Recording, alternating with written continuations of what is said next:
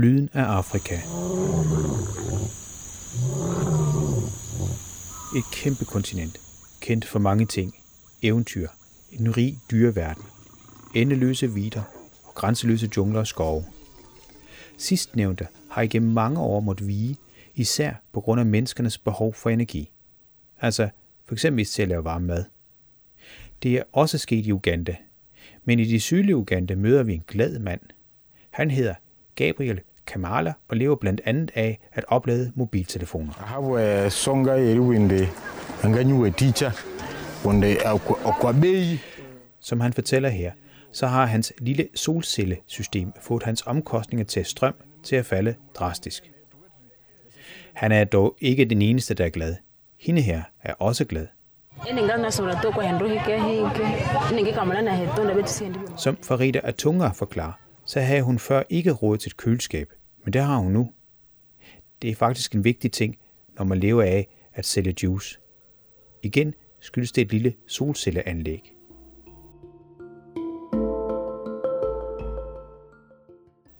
Inden vi fortsætter, her lidt baggrundsviden. Hele 3 milliarder mennesker kloden over bruger ifølge WWF sundhedsskadelige og forurenende opvarmningskilder. Altså rundt regnet halvdelen af verdens befolkning. Cirka 1,6 milliarder mennesker har ikke adgang til elektricitet og bruger derfor ofte brænde og kul, når maden skal laves. Her kommer så en lille indskudt bemærkning. Det er ikke rigtigt, og jeg understreger ikke, når blandt andet Pernille Vermund fra partiet Nye Borgerlige mener, at de fattige lande af samme årsag udlæger mere og forurener mere end f.eks. danskere. Langt fra.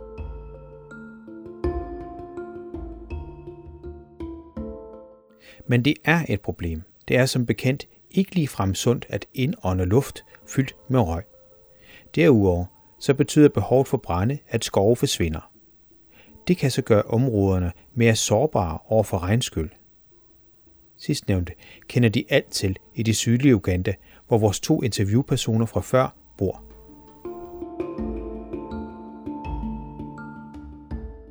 Nu er tiden vist inde til at finde ud af, hvorfor de er så glade. Det skyldes nemlig et projekt, som blandt andet WWF har været med til. Til at fortælle os mere om det, så har vi fanget seniorrådgiver Trine Gludon på en telefon, og hun forklarer. Øh, projektet, vi har været med til at starte sammen med vores kollegaer i Uganda, øh, det hedder Champion District Initiative, øh, CDI. Og det gik ud på at give fattige folk i det vestlige Uganda adgang til øh, energi. Energi, som var renere og som var til at betale sig fra. Og samtidig også reducere så, øh, hvad skal man sige, trykket eller øh, efterspørgselen på biomasse til energi. Når du siger biomasse, så er det altså træ, de brænder, ikke? Lige præcis, så er det træbiomasse hovedsageligt, som de benytter derude. Ikke? Og grunden til, at vi arbejder i Kassese, eller, eller startede projektet i Kassese, det er fordi, det ligger øh, lige øh, på kanten af øh, det beskyttede område, eller flere beskyttede områder øh, med høj biodiversitet. Øh, så det er ligesom et, et projekt, der er udviklet øh, med et link til vores øh, skovarbejde.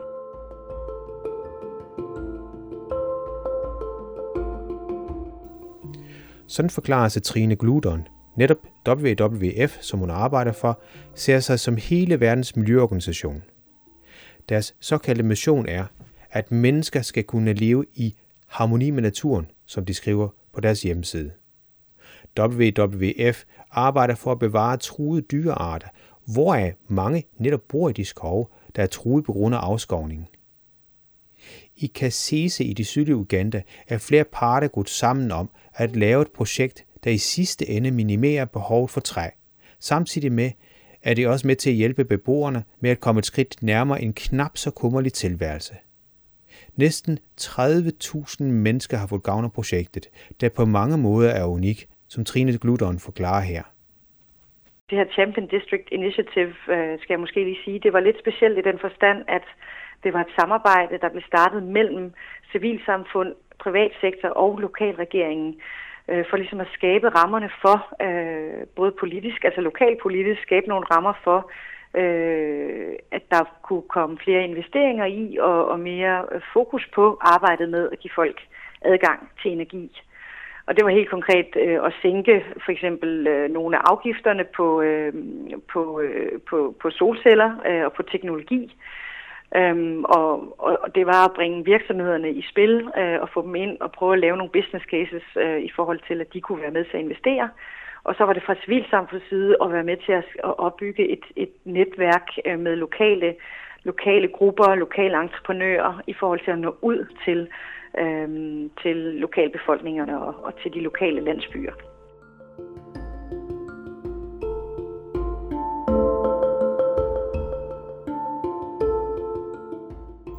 En del af projektet går ud på, at borgerne i projektets område kan købe et billigt solcelleanlæg, som så for eksempel skal forsyne en familie med læselys, så børnene kan passe deres lektier.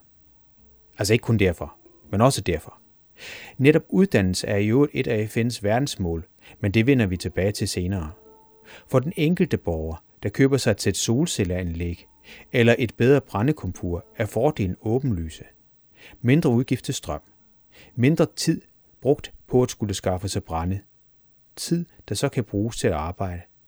Så vidt altså de to glade mennesker, som du hørte i begyndelsen af udsendelsen. Men som du har hørt, så har myndighederne også hjulpet projektet på vej.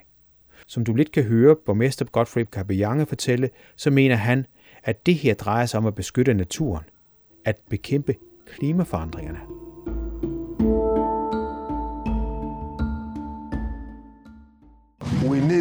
Protect the, the environment. So being part of the champion district, the major, major, the major uh, purpose is to mitigate against climate change effects. And, and that's why we are part of it.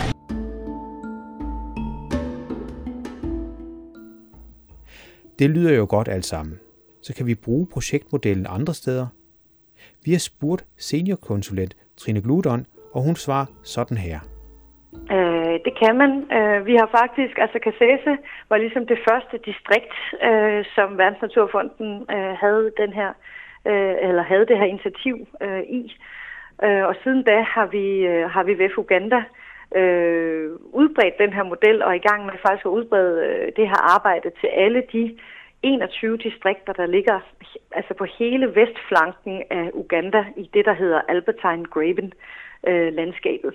Øhm, og det tager selvfølgelig tid, men ambitionen er ligesom at arbejde med alle øh, de distrikter, der ligger i, øh, i randzonen til, til det her beskyttede område. Øh, der er også nogle af områderne, der har flygtningelejre, øh, så der er ligesom forskellige, kan man sige, øh, udfordringer, eller mm, der, der er forskellige udfordringer, vi skal ligesom øh, tage, tage, øh, øh, tage til indtægt, øh, der hvor vi udbreder modellen, men, men ikke desto mindre så er den her model med arbejde med lokalregeringen, prøve at skabe nogle gode, øh, nogle gode lokale øh, rammer for det, prøve at engagere privat, øh, private virksomheder eller entreprenører i samarbejde med et, et lokalt civilsamfundsnetværk. Det er sådan ligesom modellen, som, som nu er ved at blive udbredt øh, til de resterende 20 distrikter øh, i det vestlige Uganda.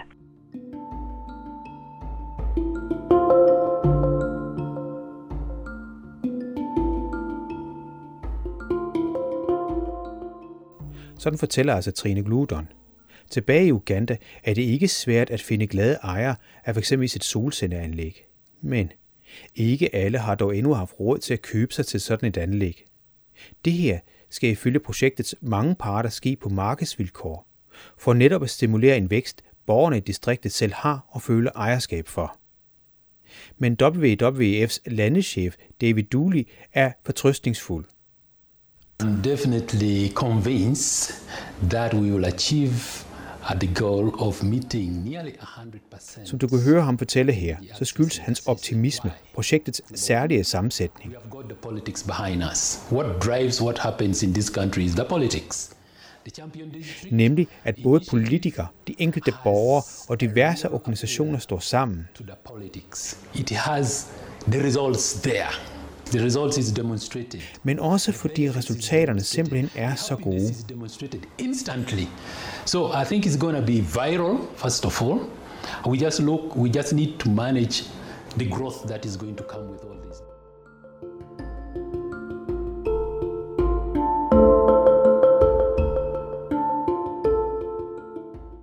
Så vidt altså David Dooley.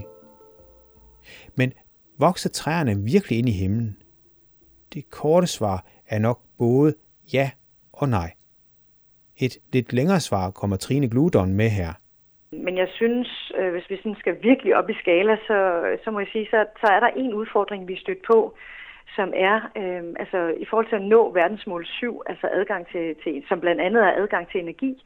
Øh, i, det, i, det, I Afrika syd for Sahara er, er man jo langt, langt, langt fra at nå øh, i mål med, øh, med, med verdensmål 7. Øhm, og man kan sige, Verdens Naturfonden har, har, har noget arbejde i Uganda, som faktisk er blevet skaleret op fra et distrikt til, til op mod øh, 21 distrikter så småt. Og det kan man sige, det er allerede, øh, det er faktisk en, øh, det er faktisk en, en, en solstrålehistorie i den forstand, at, at udfordringen for NGO'er er tit, at man ikke får det skaleret op. Men når det så er sagt, så er vi stødt på en udfordring, som er, at Øh, folk er, er, er relativt fattige, øh, og hvis vi skal arbejde ikke kun med husholdninger, men også med skoler, det er vi så småt begyndt på, altså skoler, sundhedsklinikker, øh, hvis vi sådan skal, skal prøve ligesom at forbedre energisystemet og adgangen til energi, øh, både, både i husholdningerne, men også i institutionerne, så er det utrolig svært, fordi selvom vi har gode samarbejder med privatsektoren, der er det meget, meget svært at lave en god business case. Altså det tager meget lang tid, inden du har, øh, inden du har tjent pengene ind igen øh, som, øh, som virksomhed. Og det har faktisk kun kunne lade sig gøre indtil videre, fordi vi har, har bygget det her civilsamfundsnetværk op, og fordi vi også har lagt en vis investering i øh, at få opbygget det her netværk. Så man kan sige, der er ikke et marked øh, for, øh, for som, som private virksomheder ligesom bare kan, kan gå ud og begynde at sælge, sælge altså, øh, renere energiteknologier i. Og, og det betyder lidt, at, at det går faktisk stadigvæk relativt langsomt med at nå øh, ud til alle, og derfor er man meget, meget langt fra øh, at nå verdensmål 7 i, øh, altså i Afrika syd for Sahara.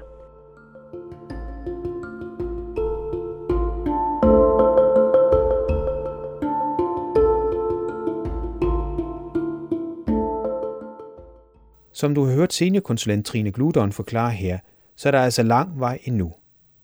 Så det store spørgsmål er naturligvis, hvad vi kan gøre, hvad du, kære lytter, kan gøre. Så hvad er ifølge WWF's seniorregiver mulighederne for at støtte projekter som de her? Jamen, det, det kan du gøre på forskellige måder. Øh, jeg synes, at øh, altså, det er jo lidt, hvad man er til. Øh, men det, man kan gøre som, som borger i Danmark, det er jo at øh, støtte nogle af de organisationer, som, som arbejder med øh, at levere på, på verdensmålene.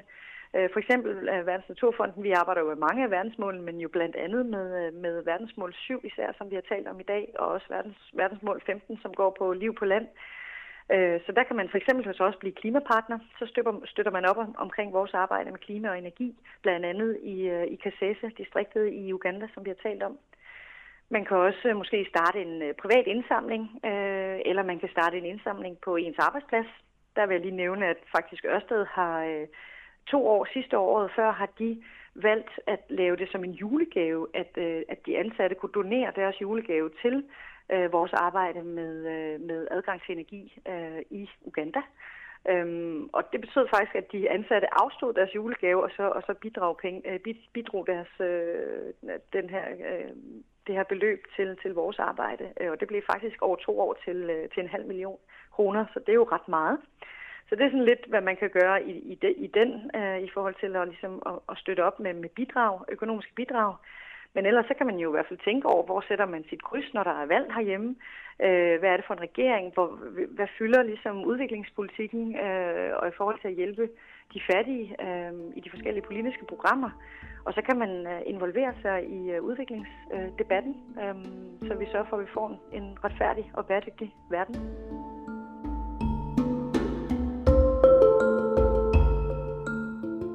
Sådan sagde altså Trine Gludon fra WWF her til sidst. Der er udfordringer, men der er altså også gode muligheder for, at projekter som de her hjælper med at komme lidt tættere på flere af FN's berømte verdensmål. Både når det gælder mål som uddannelse, udvikling af livet på landet, vandkvalitet, sundhed, ansvarlig forbrug og produktion, klima, ja bare for at nævne nogle enkelte af de her verdensmål, projektet her understøtter.